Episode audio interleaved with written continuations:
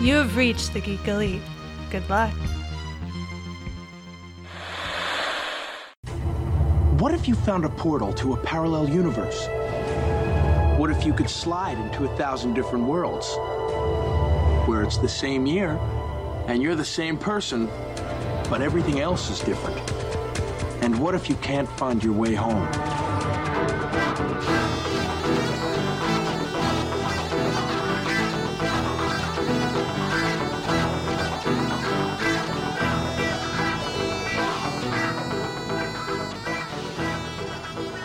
Welcome back for another issue of Imagine If.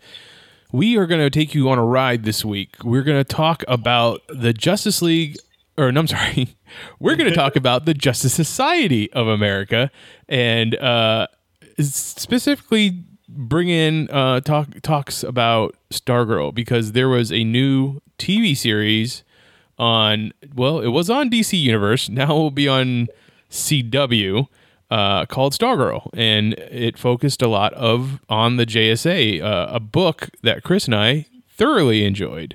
So we wanted to talk about that and all those legacies, right, Chris?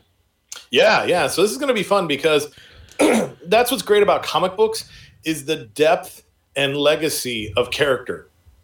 And yeah, definitely JSA was one of those books that early on when we first met and you're just kind of just talking stuff, it's like, oh yeah, what are you reading? I'm reading JSA. Dude, that book. I know, right? Like it was just so amazing. So we want to share that love with you because Stargirl was really good. Like I don't I don't really watch the TV stuff as much just because timing and all that. But Sunday night, my ritual became watching the new episode of Stargirl, and I loved it. You know, uh, Brec Bassinger, Yvette Monreal, Anjelika Washington, um, oh gosh, Luke Wilson, and, and, several others, Amy Smart. They just did a fantastic job. So I enjoyed it. Uh, I'm looking forward to season two. I'm sad that they they might not have that DC Universe money, so we won't be seeing Stripe as much. yeah, probably not. Um, but gosh, it was it was great, and um, so yeah, it, it, definitely it's inspired me to go back and read some comics that I haven't read. So we want to share our rundown of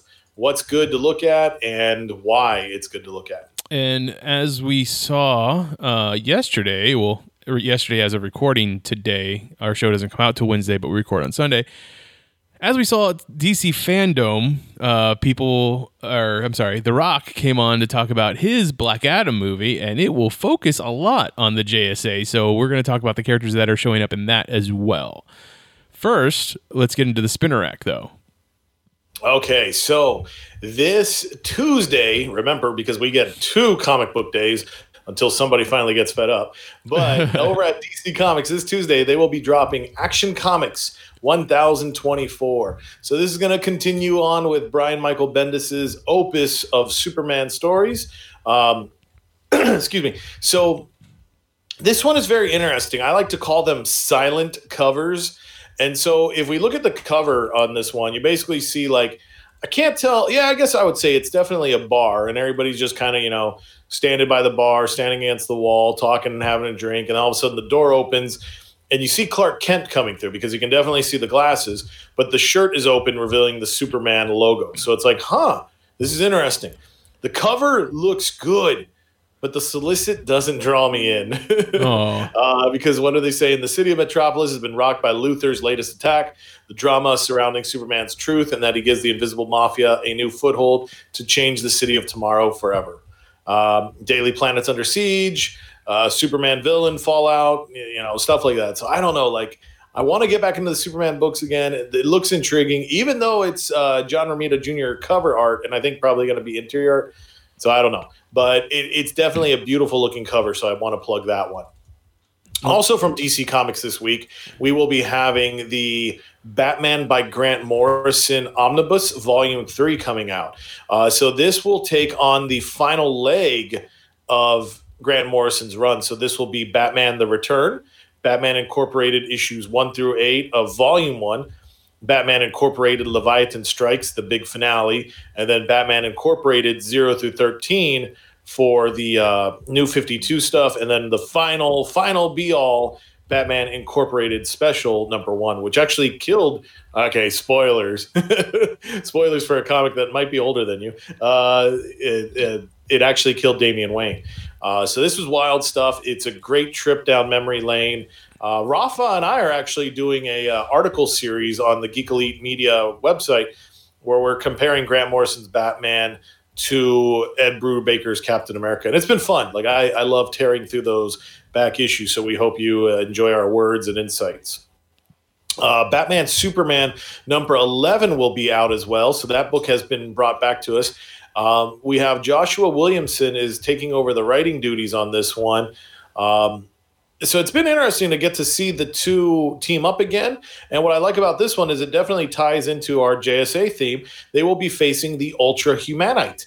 The Ultra Humanite would definitely be probably like, I would say he was the biggest um, DC villain of the Golden Age.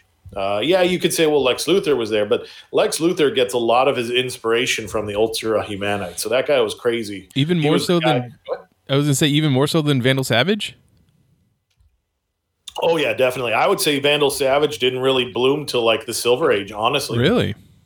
Yeah, like he may have been a Golden Age concept, but you know, it was just like, hey, fight this smart caveman. You know, it wasn't until like the Silver and even Modern Age where they were like, yeah, he's a caveman and he's incredibly smart, but he's still a caveman. You know, like he's still vicious. So it was like, okay, this guy has brains and brawn.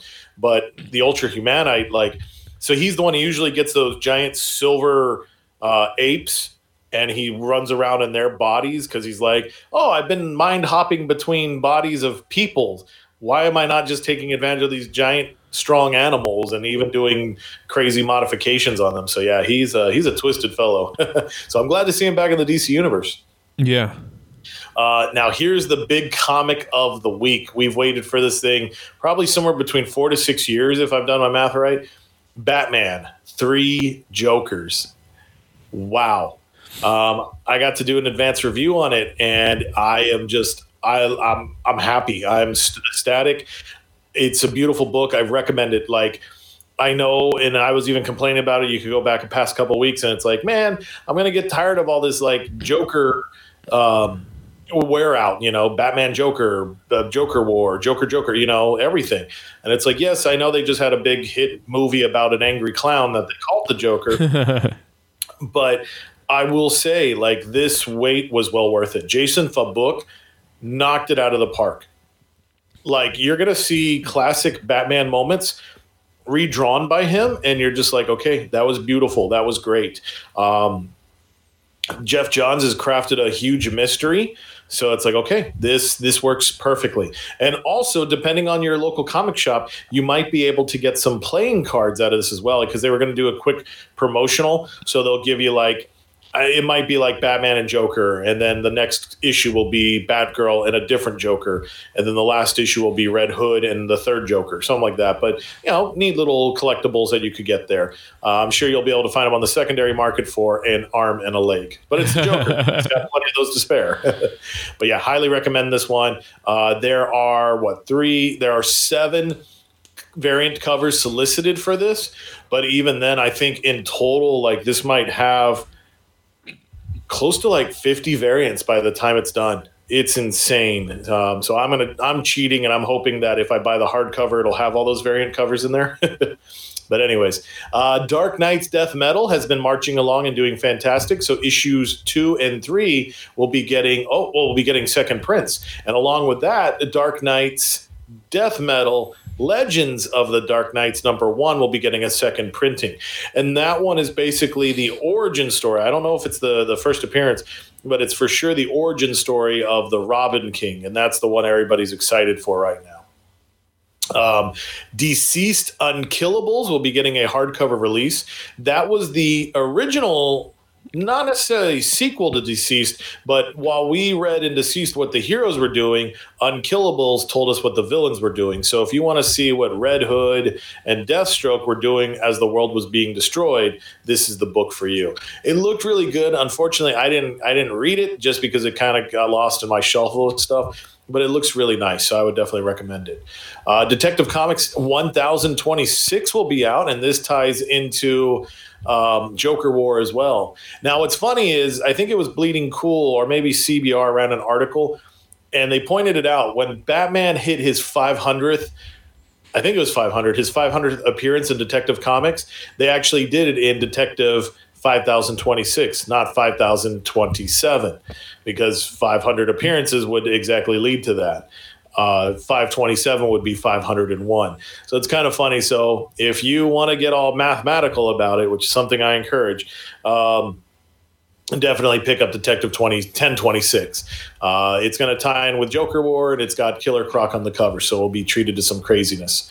Flash 760 will be out, which continues on with, uh, I think it's, yeah, Joshua Williamson, his. Uh, his last story, Finish Line. So he'll be wrapping up all the uh, mega things that have gone on in his event. So and this covered. Oh, go ahead. I was just say I I remember going to WonderCon in 2018, and I think that's when he either just started his uh, Flash run or was about to start it.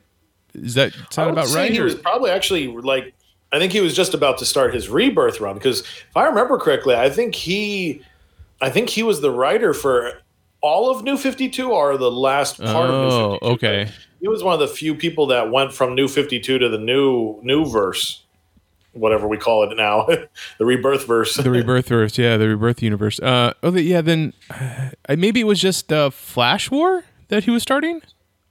I think that might have been it. Yeah, Flash War was probably because yeah, because I think if they were promoting Heroes in Crisis, um, then they were definitely promoting Flash War because that's what led to Wally going to the rehab center for crisis. Essentially, I was just getting at is that he's been doing it for a while. He's been doing uh, Flash for a while.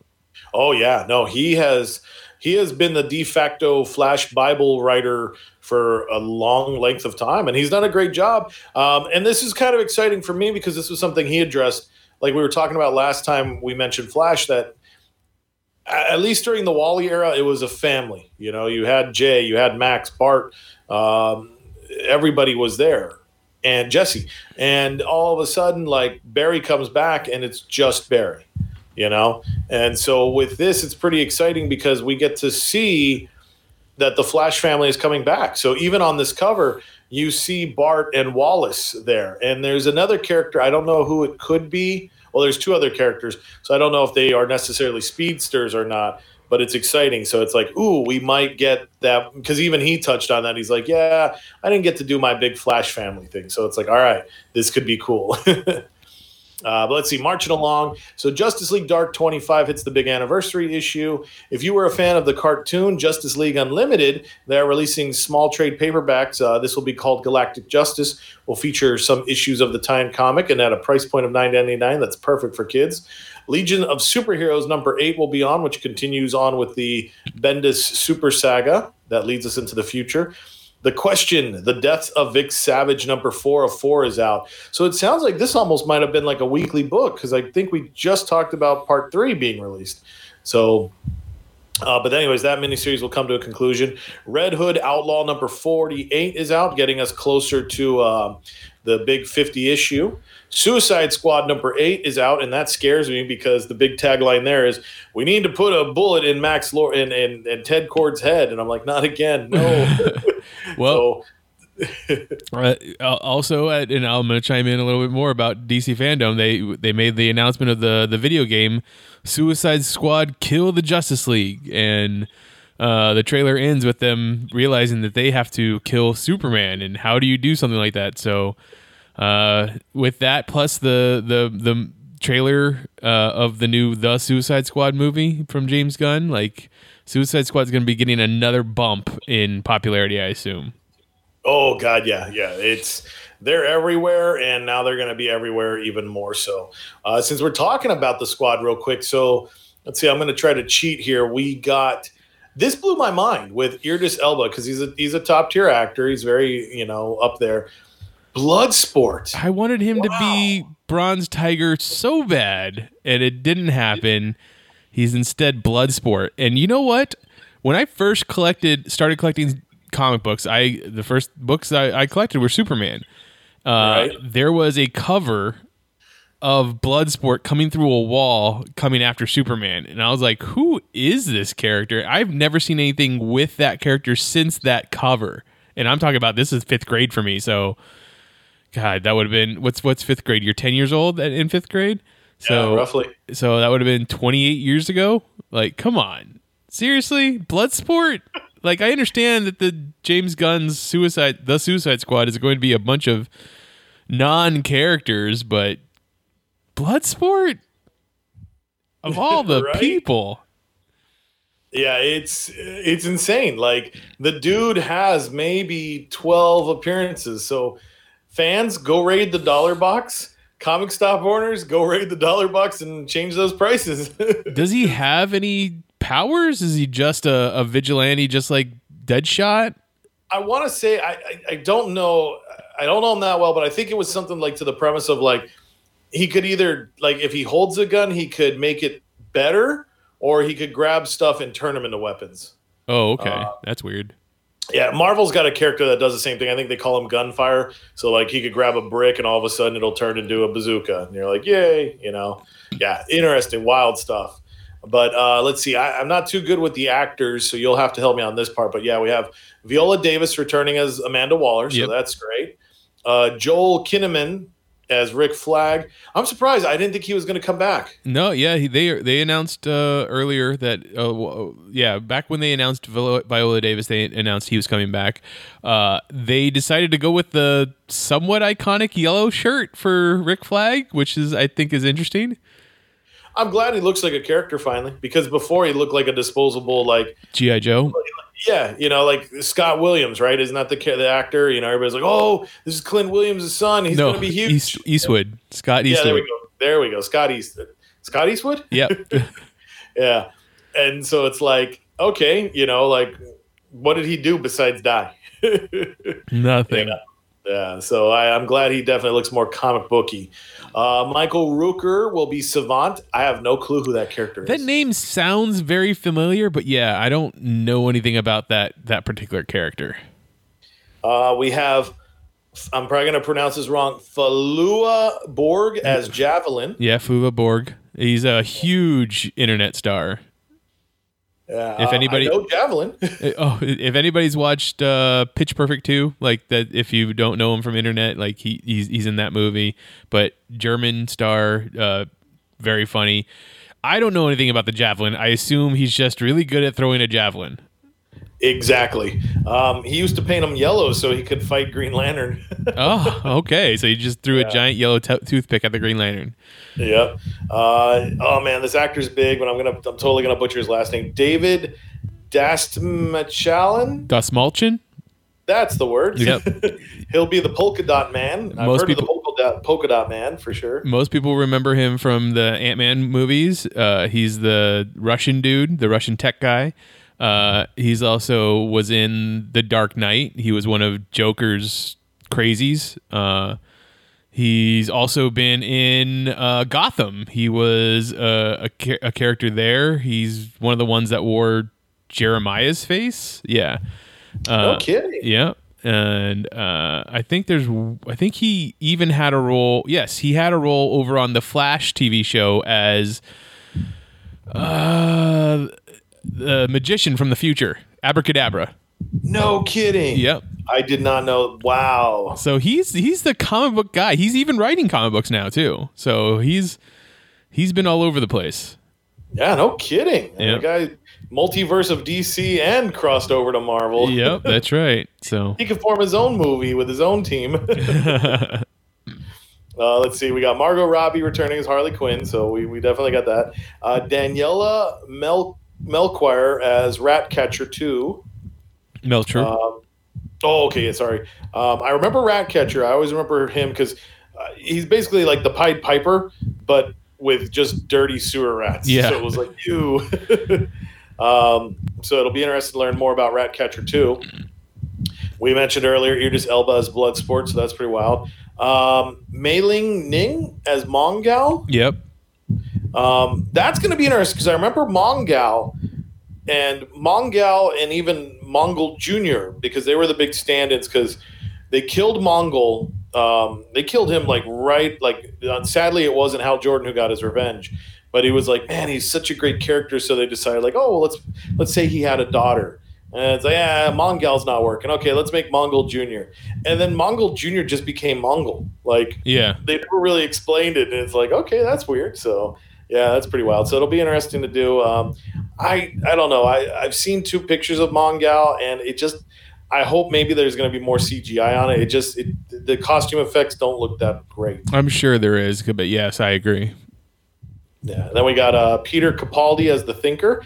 He was a uh, doctor, wasn't he? He was. He was one of the doctors. He was the 12th doctor. 12th? Wow, so- yes, 12th.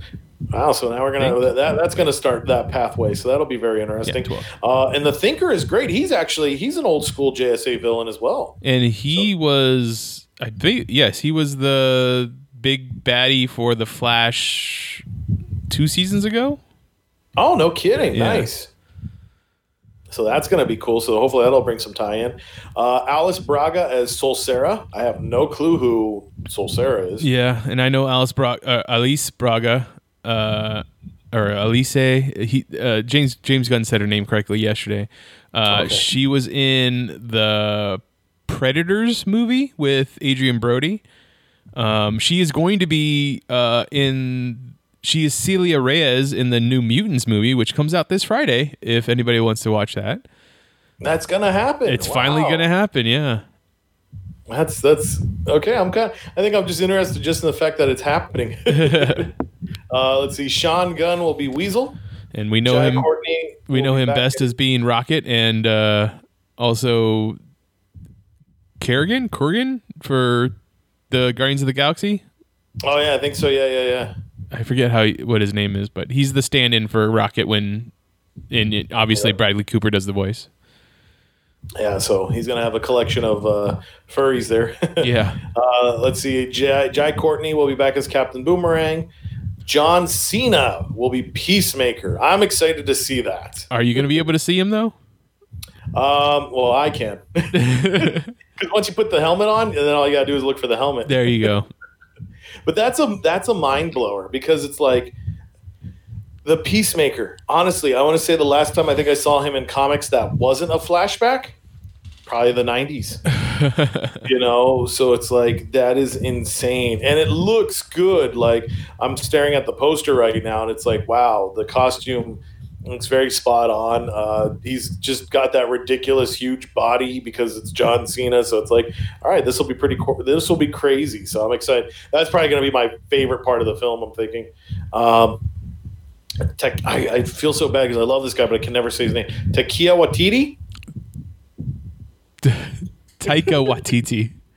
Yeah, I'm just gonna leave the names to you. Okay. this, this is why I cover comic books. I can say adamantium, but I can't say people's names. but uh, yeah, he's gonna be Storm Reed, so I don't know who that character is. I don't either. Yeah, so that's gonna be crazy. And then um, I must have slipped this one. Uh, Nathan Fillion as TDK. Yeah. No clue. See, and What- when you say something like TDK, just I keep thinking the Dark Knight, and I'm sure he's not playing the Dark Knight. That, that I could live with that though. He played a version of Batman that acted very uh, what's his name? Uh, Frank Miller esque, I think that could be fun. yeah, so that's your suicide Squad. wait, wait, you forgot one. Uh, Pete Oh, Davidson. oh, Pete Davidson's playing uh, Blackguard. Oh, that's right. Okay, yeah. And Blackguard, I think I've heard the name, but I have no clue. No idea. Oh, and then we forgot another Steve uh, G as King Shark. That's right. King Shark is going to be a big part of it.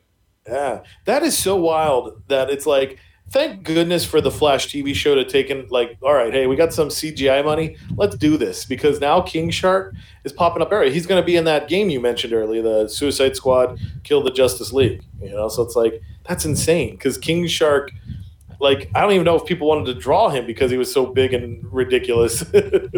Yeah. No, I'm. I don't like this movie.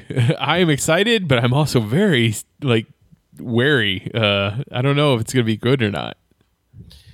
Well, I mean, depending on if you believe in the uh, Ayer cut of Suicide Squad, but what we saw for Suicide Squad set the bar so low that that trailer is already better than the previous movie. oh, don't get yeah. The that the uh, the the first Suicide Squad movie, not good, not good at all. I, I do wish I could see the Ayer cut. I am not going to be one of these hashtag Ayer cut people, but uh, it you know it's a thing that's out there. It's a thing that's not out there. I, I have more trust in David Ayer uh, for his original thought of the movie because I like a lot of his other movies. But yeah, uh, James Gunn hasn't done me wrong yet, but he also is very uh, eccentric. So his movie, the the Suicide Squad, is gonna be. Weird. I like the idea that it's going to be a reminiscent of a '70s war movie. That sounds interesting, but Yeah. we'll just have to see. Yeah, no, I'm, I'm excited, but yeah, you're right. It'll be interesting to see. All right, let me wrap up this list real quick then. So, going back to our new releases, two more from DC Comics. This one's a highlight. I would definitely recommend Superman, the Man of Steel hardcover volume one. So, this will go back to the launch of the post crisis DC universe.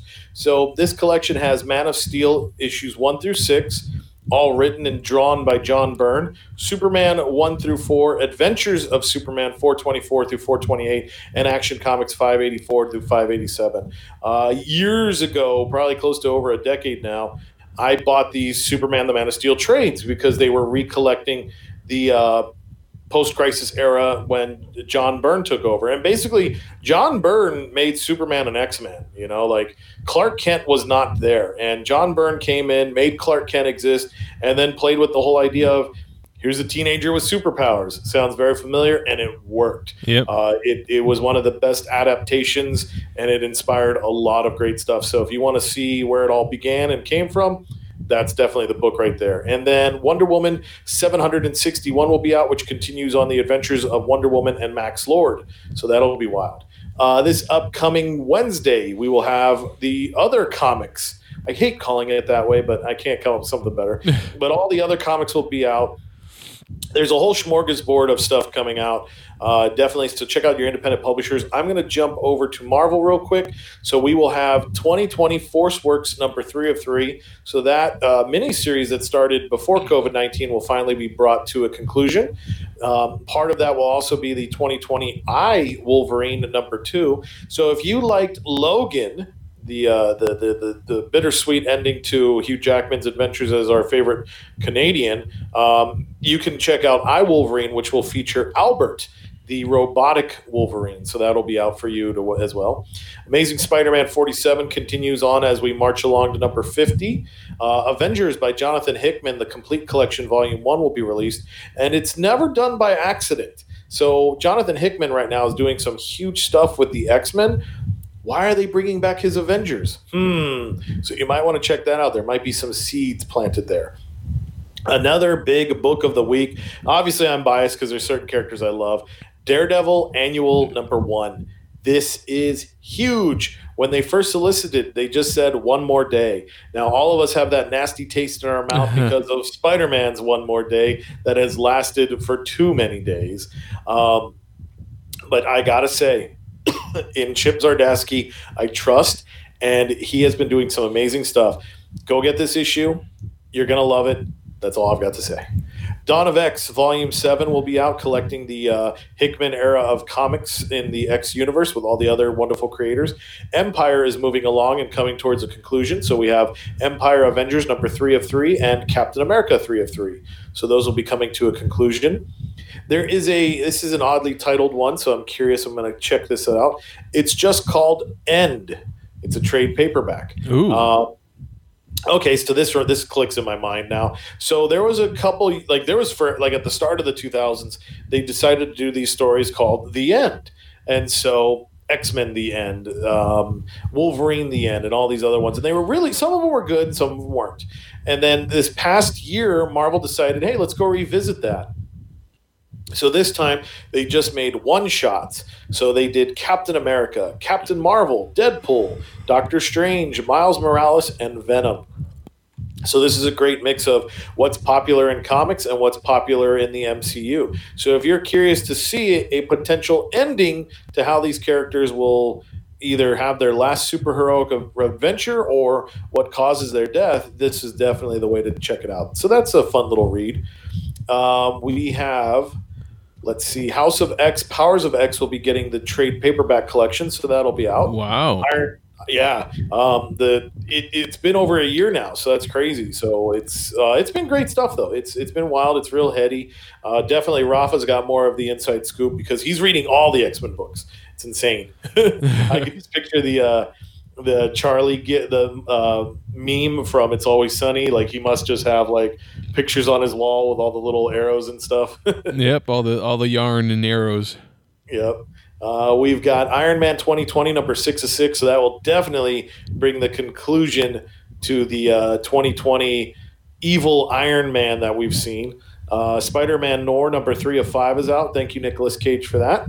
Steranko is revolutionary king size. So they've been making these giant hardcover books that are basically the size of original comic book art. So Jim Steranko is he's up there, dude. This guy, like, I'm not much into the drug scene, but he definitely like saw the potential there. So he just created this these amazing art that people can, whether you want to trip or not, it's going to be wild looking. And I would definitely say get a black light because that stuff's got to be amazing. X Factor number two, X Men number eleven will be out. Uh, X Men Epic Collection Volume Six Proteus will be out. That was a great story. And then finally, this is going to be another great one that's out there. X Men God Loves Man Kills Extended Cut number two of two. X Men God Loves Man Kills was the inspiration for X Men 2. I think it's one of the best X Men stories. Like, if you ever wanted to introduce somebody to what the X Men is all about, that is the story. So, this re release um, gets a new opening and closing chapter, along with great interviews with Chris Claremont and Brent Anderson about the behind the scenes process. And that is what's on your spinner rack. That is quite the spinner rack right there. So, uh, yeah, as we were saying, we're gonna get into the J- the JSA or the Justice Society of America this week, kind of focusing on Stargirl because of the new show. Uh, what did what do you think of, of the creation of Stargirl? I mean, at the end of the last episode of the first season, you see the dedication to uh, Courtney Johns, Geoff Johns' sister, who he created the character after, and uh, who tragically lost her life in was it TWA flight 300? Yeah, I believe so. Something Let me see. Like I could. Um, it was a TWA flight. Yeah, I. I it's uh, how awesome though, like that Geoff found a way to keep his sister alive. You know, like I just I think that's so beautiful that he took his tragedy and made it you know, made it into a, a superhero, made a great, fantastic character. Because I'll admit, when Supergirl, or sorry, it, it, originally premiered as a comic book as Stars and Stripe, and I was just like, eh, you know, it just it didn't catch me, you know, and I I, for, I regret that now because having watched this, I'm like, that is a great show. And Geoff Johns, he's got great character. He writes great character. So yeah, he took a tragedy in his life and he made it just amazing. And I love the fact that even on the show, um, I'm sure you caught that Easter egg too on on Courtney's wall as they're moving. She's got her photos up, and, and you could see they actually photoshopped a, a picture of Courtney Johns with Brec Bassinger to make something that's part of the Stargirl lore. Oh, so I, thought I did really not cool. catch that. Oh yeah, yeah, no, that was a beautiful moment. So it's like that's that's really cool. So, and again, that just goes like Geoff Johns is very notorious for sneaking in Easter eggs in his comics. So now that he's doing television and movies, it's like, all right, cool. We got a we got an inside guy hiding those little things for us for us nerdy fans. uh, and Stargirl was originally a legacy character for uh, Star Spangled Kid Yep. later on in the iteration of the JSA book, Justice Society of America book, she then takes on a second legacy in Starman because she gets the Star Rod. Is that correct? Yeah. Yep. Yep. Uh, so thus carrying on two legacies. And how did you feel about that when you first read it? You know, her carrying on a second legacy like that. So you know, it's funny. I I didn't read it. okay. So we're reading JSA, right? Uh-huh. And Courtney's in there and she's got the cosmic converter belt and she's wearing the Star Spangled Kid outfit, right? Mm-hmm. And you're like, okay, cool. And even Jack Knight was there, who was Starman at the time. And then all of a sudden in the JSA book, you know, we did see Jack Knight was like, "Look, guys, I'm too busy. I can't be a hero," and he flies off into the sunset. And then, you know, a couple issues later, there's Courtney holding the the star rod, and you're just kind of like, "Okay, I don't know, I missed it." And I didn't think about it, but yeah, it's like if you go back and you read Starman issue 80, you see that he basically is like, "Look, Courtney, I, I can't do this. Like, I have a child. I never really wanted to be a hero." you're to have to hold the legacies, you know, Star Spangled Kid and Starman. And so she gets it. And I think maybe it's in that issue, or maybe it was in JSA, where she finally just becomes Star Girl because she was the Star Spangled Kid. Oh, she was. Okay. Yeah, yeah. So she she definitely like that was her first heroic name, and then she finally just said, you know what, I'm just going to be Star Girl.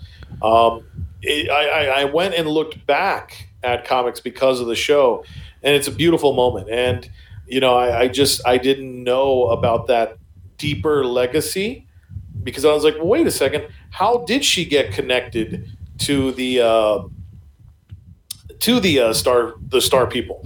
And it turns out that even Sylvester Pemberton was a star man, which I didn't know that either. Uh, there was a while there where Sylvester Pemberton was like, "Hey, my cosmic converter belt's broken. I'll go to uh, Starman." And so this would have been, gosh, what's his name? The original Golden Age Starman. Can't think of his secret identity, but uh, he went to him and he was like, "Hey, can you fix the belt?" And he's like, "Sure." And at the time, he didn't want to be Starman, and he was kind of like, "Well, my one son died, and my other son doesn't want to be." Um, a superhero, Ted Knight. That's his name. Ted Knight, yeah Ted Knight was like, "Yeah, my my my son uh, David died, and my son Jack doesn't want to do this." So he actually asked Sylvester, "Do you want to be the Starman?" And Sylvester did. He went on an adventure and he held the star spank or the star rod, and he was going after it. But it was just like, "Nah, this is." This is a bit too cosmic for me. I'm just a I'm a street scrapper, you know. So that that happened there. Um, but no, I think it's great that Courtney carries on both legacies. Um, and I love the fact that too, with that happening, that also causes Pat Dugan, aka Stripesy, to get to go out of being just the sidekick and getting to be more of a hero, and also having a fantastic family with Courtney's mom. So I, I think it's great. So I started reading JSA in uh, the when the 1999 uh, version volume of it came out, uh, which was written by James Robinson and, and David S. Goyer. This brought in uh, a lot of your legacy characters. Well, not a lot, but brought in some of your legacy characters like uh, the original Green Lantern, Alan Scott, uh, Wildcat, Jay Garrick Flash, and then teamed him up with newer versions of of the legacy characters. You had your Hourman from the future. You had the new Hawk Girl, which was Kendra Saunders at the moment, I believe. Yep. Yeah. Um, and, and Stargirl, and then you had uh, the new Sandman, which was also a Golden Age character, a sidekick character to the original Sandman, right? Sandy. Yep, he was Sandy the Gold Boy, Sand Sandy Sanderson Hawkins. like I really dug the character design of this this particular version of Sandman. Like later on, we get into, you know, he becomes a sand character, like a character that's completely made of a sand. Like that's the way he always looks. And then there was the more of a I'm gonna look like a uh well it looks more like his predecessor, right? Like with the yeah. hat, the fedora hat and the gas mask and and all that stuff and putting people to sleep. Like it's two two very different types of uh, versions of the same character, but I, I enjoyed this version just because I don't know, it just looked a little bit more, I guess, GI Joe ish. Uh, but uh, and then there was Al Rothstein, who is now known as Atom Smasher, was known as Nuklon in Infinity Inc. I want to say. Yeah, yeah, yeah. Uh, also, a very interesting character with the ability to grow in size. Uh, his legacy is the Atom, which was his Godfather. Godfather. That's right. Thank you. Uh, like how did you how did you feel about the addition of these new characters? So it's funny. So like we were talking about, it, and this is just it's such a great era. Um, I I loved it because at the time I was reading JLA, and I had missed like I don't I think yeah I picked up JLA issue 10 and it was like okay this is cool like this is a very exciting comic book because it went back to what made the uh, what made the Justice League great. And Grant Morrison was writing it, and this was before he went like bananas, and it was fantastic. So he did this little crossover because there was always a history of the JLA JSA team up, and the JLA were definitely they were destroyed. Zero Hour killed several members. I remember reading that because that was a Hal Jordan story, and I was like, oh my god. So they weren't coming back, and then various legacies would pop up here and there. But for me, I got lucky because I was reading this book and they called it Crisis Times 5. And it was a four part miniseries. And it was JLA issues 28, 29, 30, and 31. And that introduced me to like the prototype JSA.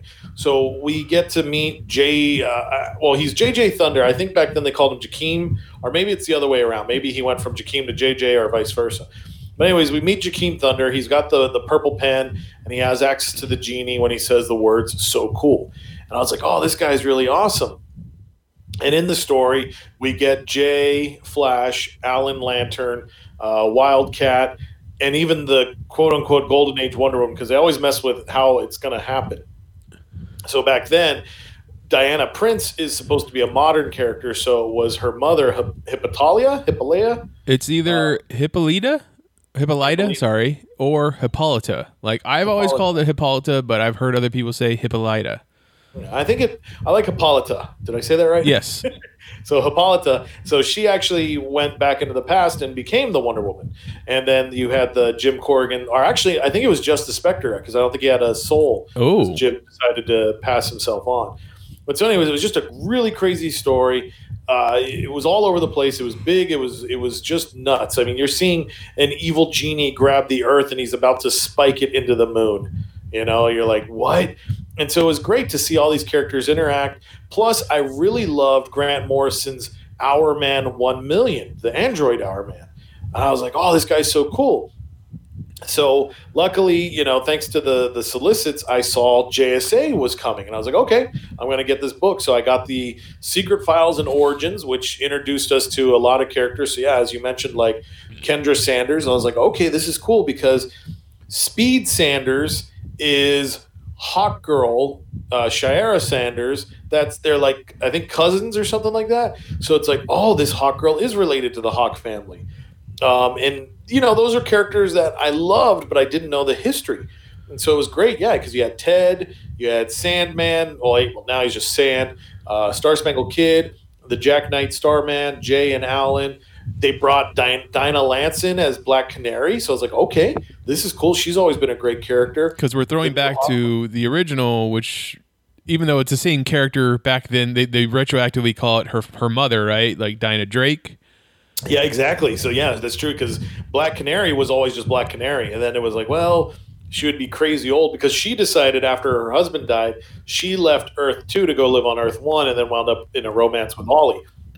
And so they're like, yeah, let's just make two characters. One would be Golden Age, which was Drake, and then one would be Silver Age and further, which would be Lance. Right. Um, so yeah, so but we got Black Canary in there, and then the Android Hourman as well. And I was like, oh, this is fantastic and I just loved that series from the start. It was great. The first four issues, they were running along, and then you know it's like, oh, who's going to be the new Doctor Fate? And it turns out it's the son of Hawkman and Hawkgirl, the Silver Scarab. And you're like, what? So the legacy was just so imbued in there. Uh, that series gave me one of my favorite characters, the third Doctor Midnight, Pieter Cross, and I was like, oh, this is great. So I mean, I just like I have every issue of JSA and even when it turned into uh, Justice Society of America Volume Three, like I just I love that comic. It's great. It's a, it's a, re- it's a real good book. Yeah, like I actually remember as a kid, I sat down with a piece of paper and I drew a family tree. because I just thought these characters were so great, and it's like I wanted to make sure, like I knew, like these were all the Starmen, and these were all the, and this was pre-internet people, so this was tough. Okay? I mean, just talking about Hourman alone, the this Android version, you know, he's carrying on the legacy of two Hourman. Well, I don't know if Rick at that time had ever actually been Hourman. When, yeah, no, Rick was. Okay, because when he was in part of what was what was the team that he was a part of? Was he also a part of Infinity Inc. or was he part of something yeah. else? Um, Infinity Inc. That's okay. where uh, that's where uh, Rick got his first appearance and start. Okay, that cool purple costume with a giant clock on top of, on front of the front of it. Or? Yep. That way it makes the H. yeah, he's got the yeah. So we got Rick Rex Tyler, the original Hour Man, Rick Tyler, the second Hour Man, and now Tyler was it was that his name? Was it just Tyler the android? yeah, because basically, like he wound up, he was the android, but in reality, he's actually Rick. Because he's got Or no, he's Rex because He's he's Re- got the memories. yeah, he's got Rex's brain waves, memories on just like just like an Ultron Vision kind of thing. Yeah, well, exactly. It's like Wonder Man is the man, and the Vision is the robot of Wonder Man. So, but since they've had their own experiences, they become two separate people. So it's like, yeah, that's that's a pretty wild concept. And then we should also mention that in the original JSA, the original Justice Society of America, we had Superman and Batman as part of the team, correct? Yeah, they just couldn't make the meetings because they were so cool since they had their own comic books.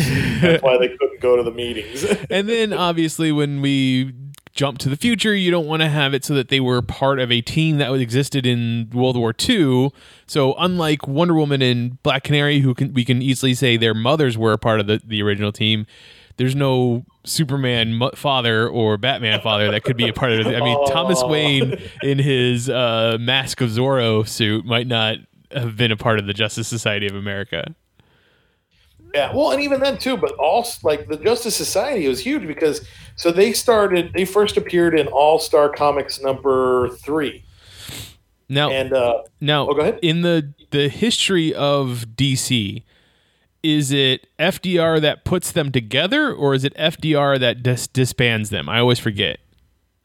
I want to say so. Of course, it's ever changing history. Okay.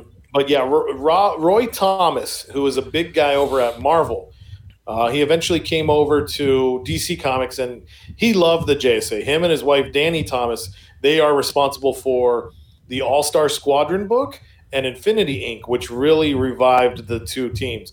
And so, yeah, he came up with the idea that, yep, it was FDR who was like, America's heroes, you need to fight the war. Because that's how FDR sounded. and uh, so he got them together. But I want to say, I think it was under Truman, it's where they had to disband because then the Red Scare and all that stuff started happening. Okay. But uh, but yeah, one thing I want to mention that I thought was really cool. The JSA All Star Comics was so big back in the day that issue eight, so issue three is when we first get the team, and then issue eight, we get Doctor Midnight and Starman are inducted into the team. So it's like, ooh, we're getting new team members, right? And then in the back of that issue is a quick little like eight page story called Introducing Wonder Woman. And that's the first appearance of Wonder Woman. So she was a backup feature to the JSA comic. That's incredible. So, uh, before we get too far along, we did mention Atom Smasher, and he is part of the Black Adam movie with The Rock. He is Yes. going to be one of the the main character. He's going to be portrayed by actor Noah Centineo. I I butchered that last name, but you most people will know him from uh, successful Netflix movies such as uh, P.S. to All the Boys I Loved before, or something like that, and the sequel to that. Plus, there's some movie where he plays a guy who goes on a lot of dates as a escort service or something like that. He's also going to be portraying uh, Prince Adam and He Man in an upcoming uh, live action Masters of the Universe movie, or at least he has been linked to that. I don't know if that movie's still going on or not. But Wow. yeah, he is. Uh, he's going to be portraying Albert Rothstein, eh, the the Atom Smasher. Now that's cool because I really liked um, Atom Smasher's arc in JSA. I thought he was a great character because growing up, he was like he was Nuklon, and he was kind of bummed because his dad was also a superpowered person, but he was a villain. Right. So it's kind of like, uh, but luckily his godfather was the Atom, one of the founders. So it's kind of like, okay, you get to be in Infinity Inc. And he always wanted to make it to the big team, the JSA, and he never got the chance.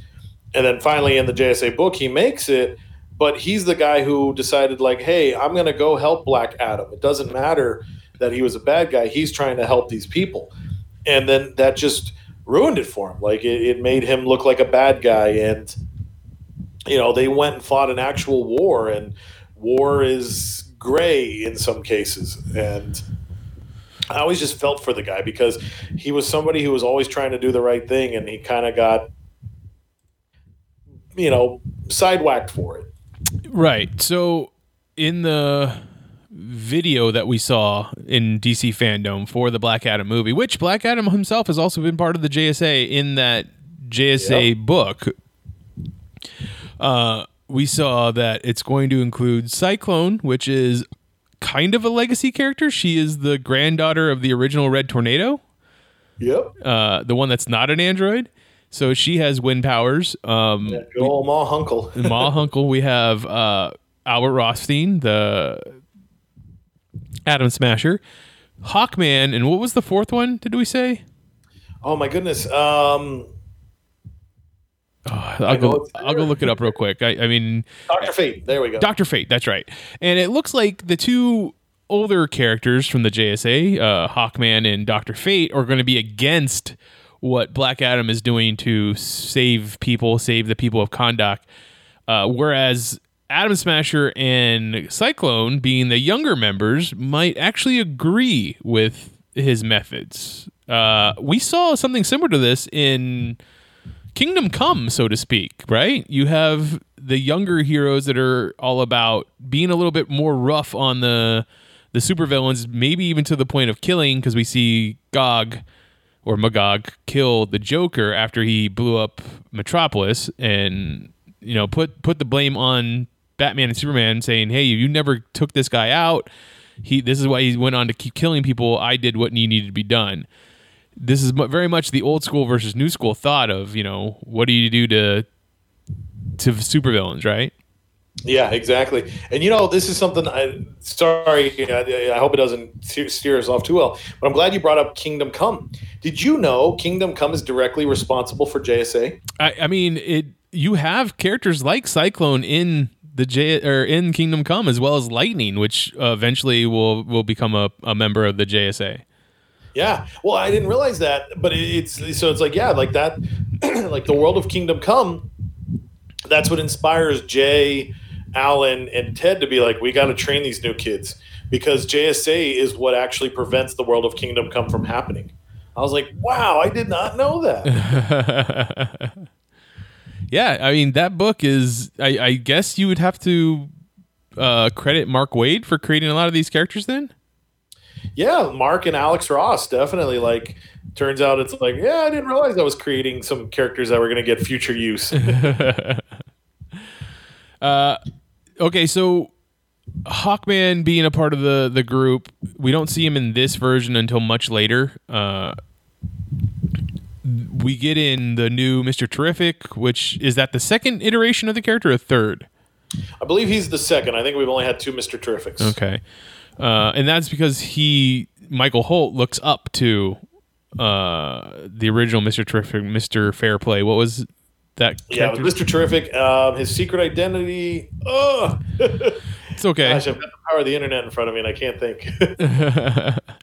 Uh, but uh, Pieter Cross, we get uh, is the third um, Doctor, Doctor Midnight. yep. Yep, because we have Beth Chapel, which did show up in the Stargirl show. Yes, yeah. So Beth made the cut, um, which again is really wild because so Beth. It's funny because uh, like uh, I so I, I gave Mitch a million dollars because I was like, you know what, the Stargirl show is going to be great. So I got him the first appearance of uh, Hourman and Doctor Midnight, the uh, Rick Rick Tyler and uh, Beth Chapel. So what's wild is one of their co-creators is actually Todd McFarlane because he was the artist. So they both first appeared in Infinity Inc. And then it's funny because yeah, Rick like he kind of got sidelined. Hourman nobody cared about. They killed his dad. They made the android, and then Geoff Johns was like, "Hey, let's bring Rick back," and so he got to be revived. Beth, on the other hand, she was a superhero, and then her and the Yolanda Montez Wildcats, which we'll talk about in a little bit here, the two of them went on an adventure, and it was the uh, Eclipso annual summer crossover event, and they were actually killed in that one. So these characters have been dead. Like they they killed them, they never revived them. Yeah, they would make appearances and flashbacks and stuff like that, but now. Beth is back uh, thanks to what was it, Doomsday Clock. So it looks like she's going to be the current Doctor Midnight. So, but yeah, she's definitely got a lot of love through the show and um, Doomsday Clock there. So that's interesting because Yolanda Montez being the second Black Cat, or I'm sorry, Wildcat, uh, but yet we get a third Wildcat in the JSA when Ted Gr- Ted Grant's son shows up, but he ends up having the ability to turn into a Black Panther cat. Yeah. Um, Yolanda and Beth are both characters that are featured in the J- uh, the Stargirl TV show, and the last episode, the last thing to one of the last things you see in the series finale or season finale, sorry, is uh, the character of oh, what was Stargirl's nemesis in the show? oh my gosh. Um, She had the claws, the or the bone knives, or whatever you want to call them. yeah. God, I watched the show too. Um, I want to say it started with a V, didn't it? I don't remember. I thought it started with an S. I, that this thing is something like strife or something like that. Yeah, it was like a weird. It was a one word thing. Let's see. How can I find? Either way, she's going through uh, a bunch of the Injustice Society of America's like inventory, and she finds herself an Eclipso diamond. And Yes. if that's what they plan on doing for the second season, that does not bold over well for one Beth Chapel and one Yolanda Montez. If we go by comic book history, Yeah, no, that is definitely going to be something that it's like, uh oh, you know, these are these are scary things because yeah, the, the the diamond is responsible for killing half of Stargirl's Star JSA team. So it's like, uh oh, what are we going to have happen here? Uh, Artemis, right? Isn't that the girl's name? No, No, Artemis is another one of the uh, villains. But yeah, with them finding that diamond, or with her especially finding that diamond, it's going to be wild. But what I really like though is if if again we love to share the comic book sides of things, I would definitely say um, I think it was called Black Vengeance. I would read that if you want to get the Black Adam movie, right? And then the Eclipso story, I forget what it's called off the top of my head, but it was JSA issue 50 is when it culminated. That is what's going to be the premises or the, the uh, inspiration for uh, Stargirl season two. So it's kind of neat because since we know Geoff Johns' comics, we can almost cheat a little bit and be like, oh, yeah, we, we've got this. uh, with Beth Chapel, like I know Pietro Cross ha- is blind, but he has that X-ray vision, right? It helps him be a doctor. well, so basically, the all three of them got blinded, and then they had to wear the special shades that could help them to see. So they saw more on the dark spectrum of stuff. Um, So they are all blind. Yeah, all three of them are blind, except in the show they didn't they didn't do that to uh, Beth Chapel. Beth Chapel. Um, so I mean, like, okay, they might have symbolically done it because at the end of the series, sorry uh, for spoilers, end of the season, she loses her goggles, which helped her a lot. They were they were more like heads up displays with the AI inside of uh, the original Doctor Midnight, um, Charles McNider, and it and it was voiced voiced by Thomas Henry or Henry Thomas, who was the original, who was Elliot from ET. I don't know if people realize that or not, but I learned it after the fact. but yes, he uh, he was essentially her, you know, her vision, her or I'm sorry, her Jarvis, if you want, if you need a a uh, something to rel- rel- rel- relate it to, and uh, he would tell her the information she needed to know, search the internet, things like that. Losing him at the end of the season could very much put her in a blind, uh, so to speak. yes. Okay. Was it Shiv? Was that the name? Shiv, that makes so much sense because she Yeah, knives those people. knife. Yeah, Yeah. sorry, I couldn't let it go. It was bugging me. but no, you're right. Like it, maybe it is a symbolic blindness, so now she won't have that. She won't have Chuck, as she lovingly called him. Right. You know, um, I hope she gets the owl because that little guy was floating around. So maybe he's going to come and help her. But yeah, basically in the comics, all three of them were blinded. They would wear the shades, and due to Cross being later and with better technology, that's where they played with the idea that well, if he's going to wear this display to help him see, why can't he put other things in there? So like, yeah, he could technically do an MRI or X-rays because of you know the the, the new add-ons to his goggles. Perfect. So Okay. yeah, it made sense with him being a doctor. It's like, hey, why not? Why not be able to detect those things better? Now, the version of Yolanda Montez that we get in the Stargirl show is definitely a lot more Black Panther than Wildcat for me. I don't particularly know about her character in the comic books because I didn't read uh, JSA at that time. So I don't know if you have any other uh, insight on that, but So the only thing I can really say about Yolanda is I remember her first appearance in Crisis on Infinite Earths. Um, Ted Grant, you know, he's he's on the streets and he's helping people evacuate buildings as they're breaking down. He gets crushed by a wall. He's laying in a hospital. Yolanda, who's also that's that's her that's Yolanda is the goddaughter of Ted of Ted of Wildcat. I think of his last name. But so anyway, so that's how they're linked together. So she decides like, no, I need to be a hero. So she steps up, puts the costume on, and becomes the new Wildcat. Um, she she was another character because same thing. It's like everybody else kind of retired. She stayed on, joined one of those like Justice League task force or something like that. And her and Beth both happened to go to Eclipso Island where they were murdered by Eclipso. And we never saw anything about those characters until they would make you know flashback appearances or multiverse appearances uh, when they did the Justice Society Infinity in Geoff Johns' comics. But yeah, she was gone for the most part. But this show uh, definitely helped bring her back. And even then, I think I'd have to look at it. But that big splash panel in Doomsday Clock number 12, where Superman is flying in the middle, and you have the Legion, which is the future, and you have the JSA, which is the past and the future. I believe Yolanda's in that one because at first I thought it was Ted and his son, but I think it's Ted and Yolanda as the Wildcats. Now, like like I said, I didn't know much about her, but uh, I do remember her brother when it came to uh, the Montezes. He eventually joins the JSA as a uh, museum curator. So Yeah, yeah. Alexander Montez, yeah, uh, he he wants to. He says he wants to pay tribute to his sister who died and and be a par- be a helpful part of the JSA, but he has no powers. We come later to find out that he is uh, tattooed on his body a bunch of different glyphs and and uh, mystical imagery so that he can use the Eclipso diamond and not get possessed by the demon Eclipso. What is Eclipso? An alien? So Eclipso, the way they've played it in the comics, he was the original Spectre. He was the original Wrath of God. Oh, okay. Um, and he had his own sentience. And so he was just chaotic and crazy and like, you know, Sodom and Gomorrah, he might be the one responsible for it going that way and also for the destruction of it as well. Uh, so he started going just crazy loopy.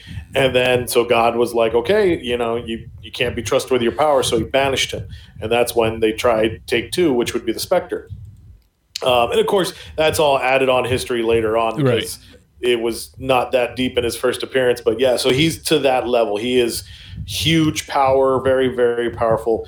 And so um, Yolanda's brother figured it out. He's like, well, wait a second. If I put these markings on my body, I'll be able to get the power without the influence of Eclipso. Because that's what Eclipso is all about is he influences you to release your darker self. And um, so, yeah, so he figured, hey, this is a great way to do this because I can, I can use the power of this guy, and he used it in Black Vengeance. Um, so he definitely helped free uh, uh, the, the the Egyptian home of uh, Black Adam, and gosh, sorry, I got lost in this. So yeah, he used that power as a way to like kind of defy Eclipso and be like, yeah, I know you killed your sister, and now you or you killed my sister, and now you work for me. So uh, with that, I mean, uh, he I, I don't I believe eventually they the the wardings or the the markings wear off and Eclipso does take over his his mind and he has to take out the Eclipso diamond and stuff. But with all that, uh, we who are some of the other characters we get introduced to in that version of the JSA? Well, so as JSA continued on, so luckily, yeah. So we, we, we got you. You mentioned uh, Cross and Michael Holt came in, so that brought Doctor Midnight and Mister Terrific, respectively. Uh, Johns and Goyer did the impossible. They fixed Hawkman and made him popular again. So we got Carter Hall with a better streamlined origin. Um, who else do we receive? We got Captain Marvel and the Marvel family actually starting to be regular members of the JSA, which was fantastic because they're Golden Age characters. Why not, you know, have them involved? Um, Obsidian and Jade make the returns from Infinity Inc. to JSA as well, which was fantastic. Brainwave, who's another character in the Stargirl show. He he had an evil father, so he decided to defy his father, become a superhero. Kind of went into comic book limbo. Nobody was using him, and they brought him back into it during the Black Reign storyline. Um, so he used his powers to help out there as well. Uh, the Hal Jordan Spectre made an appearance. JJ Thunder, as I made mentioned to earlier, Power Girl started to be more of a a JSA character, and this helped to unlock her origins as well because she was supposed to basically she would have been the golden age Supergirl. Uh, she is the car, or she is Kara or Ka, Karen, Ka, not Carrie, Karen, uh, Kara Kal. Karen Star. There we go. Well, she's Karen Star, but her Kryptonian name. Ah, uh, she is the L. She was basically Supergirl from that world. Right. So that was pretty exciting to get her tied in. They tried making glimpses at bringing back Huntress, the daughter of Batman and uh, Black Canary, or sorry, Black. God, I am not with it today. The daughter of Catwoman and Batman, but sadly that didn't make it until maybe recent times. So we will see as that goes along. But yeah, that was just all about legacy. Uh, when it became the JSA, or sorry, the Justice Society of America book, that's when they brought in Mr. America and Cyclone. And so they decided to say, hey, let's play with these characters and add more depth to it. And it even went as far as they created a character. She didn't get much screen time. They created a character called Red Beetle. And basically, she looks like Blue Beetle, but we don't know anything about her. So maybe she'll pop up somewhere again in the DC universe.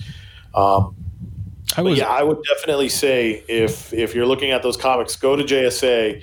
And I finally found of the two trades, get Prince of Darkness and Black Reign because those two are definitely going to lead us into uh, what's going to be Stargirl season two and potentially Black Adam's movie. I really enjoyed uh, the look and development of the character of Mister America. I thought that was an interesting character.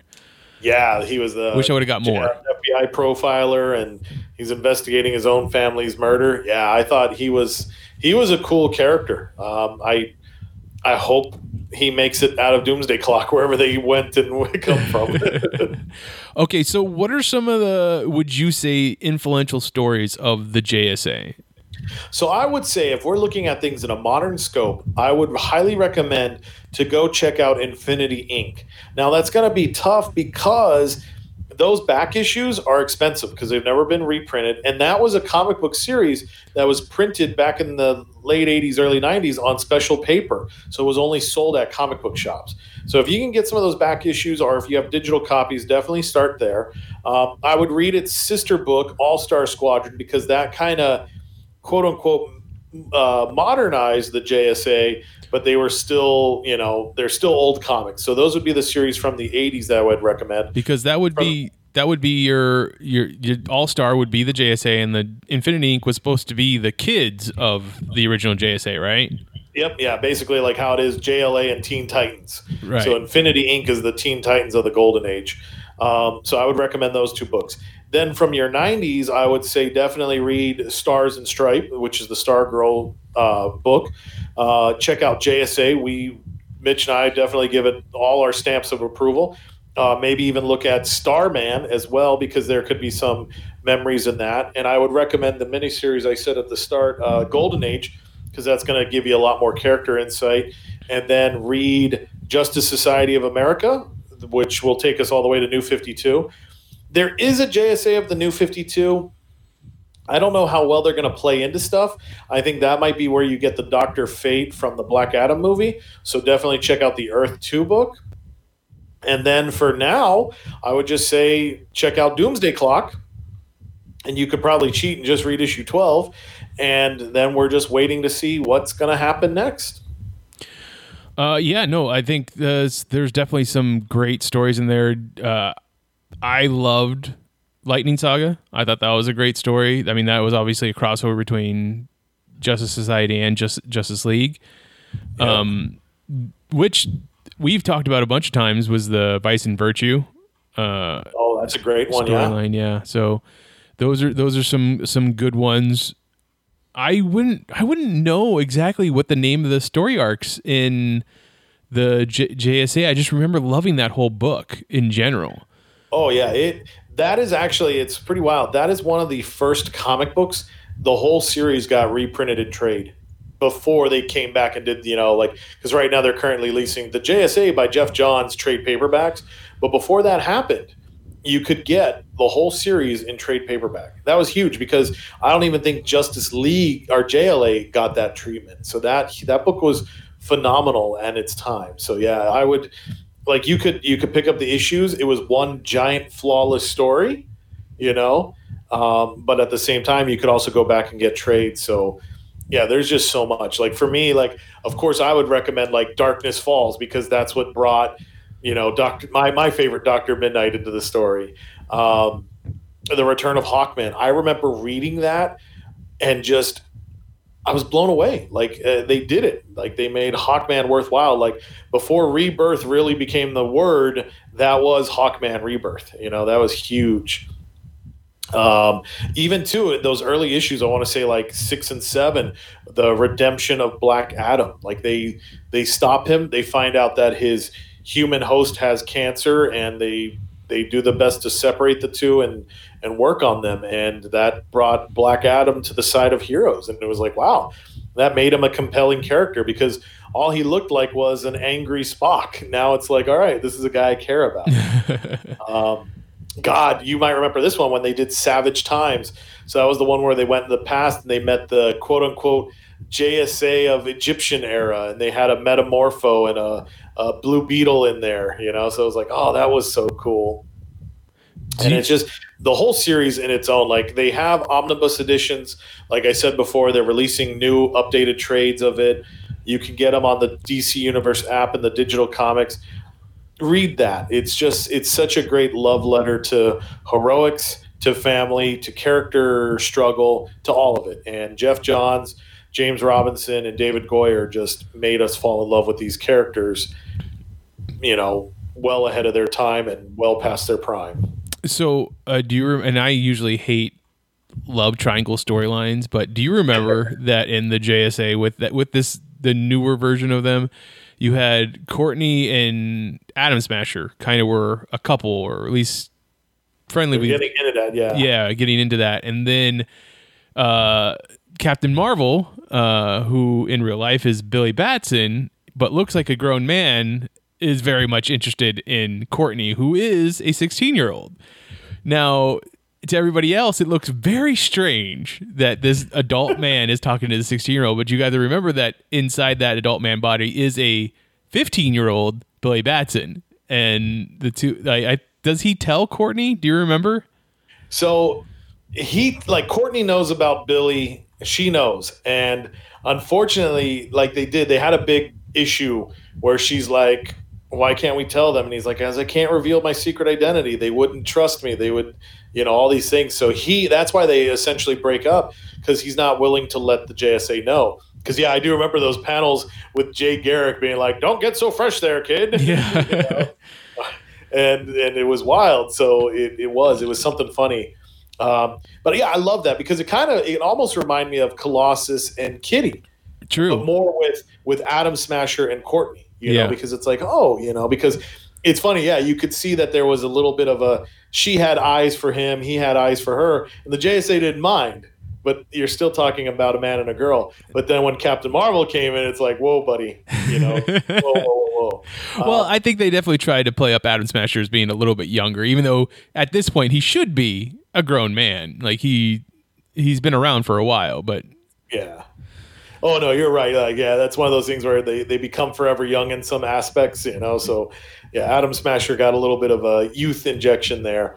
Uh, my favorite love triangle, and it unfortunately got squashed early thanks to the return of your guy. but they, they played up the idea of Black Canary and Dr. Cross getting, you know, close. And it was like, oh, this was neat because they went on that date and then finally like Dinah's like, why don't you just shut up and kiss the girl? And it's like, all right, cool. And then Ollie has to come back from the dead. So what does Dinah do? Yeah, I got to go check this out. that, that, that's watched it.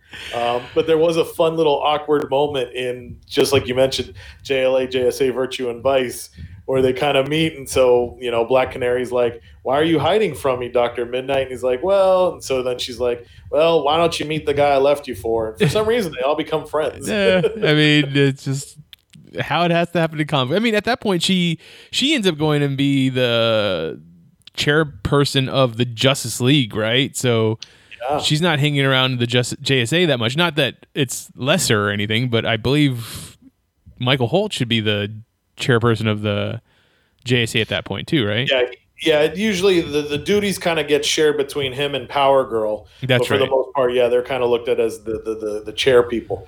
Now this is an interesting, I, I, I guess, a love Pentagon. so there was a while there with speaking of Power Girl where they were playing with the idea that she was she was getting a little bit of a crush on Doctor Midnight because of Black Canary, right? But then Hawkman comes back to life. And Hawkman wants to be with Hawk Girl, but he can't because it's not Kendra. She's still Shiera. Other way around. yeah, the other way around. So she he wants to be with with She- Shiera, but she's still being Kendra. Kendra then develops feelings for Sand. So now it's awkward between Sand and Hawkman.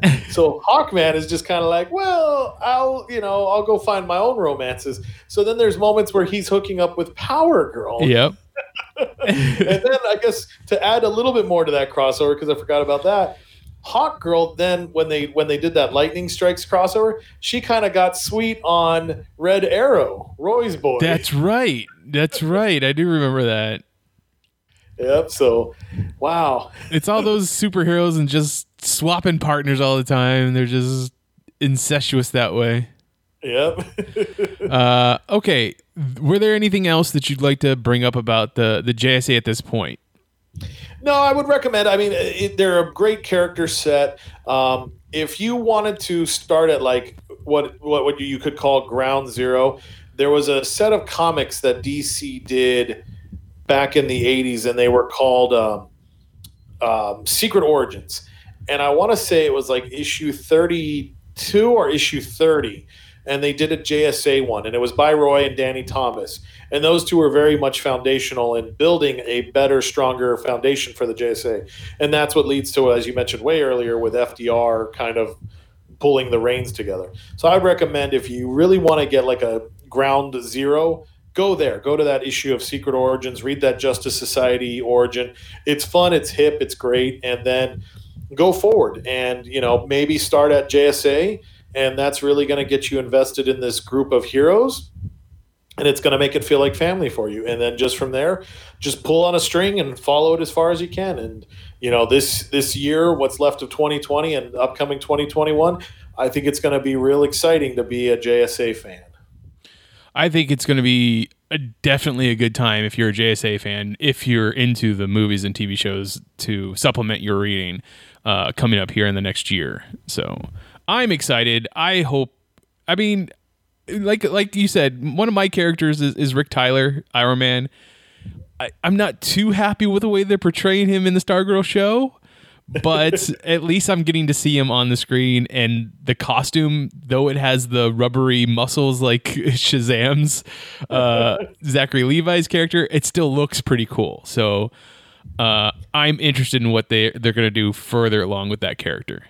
Well, now, okay, just just something to pick your brain real quick.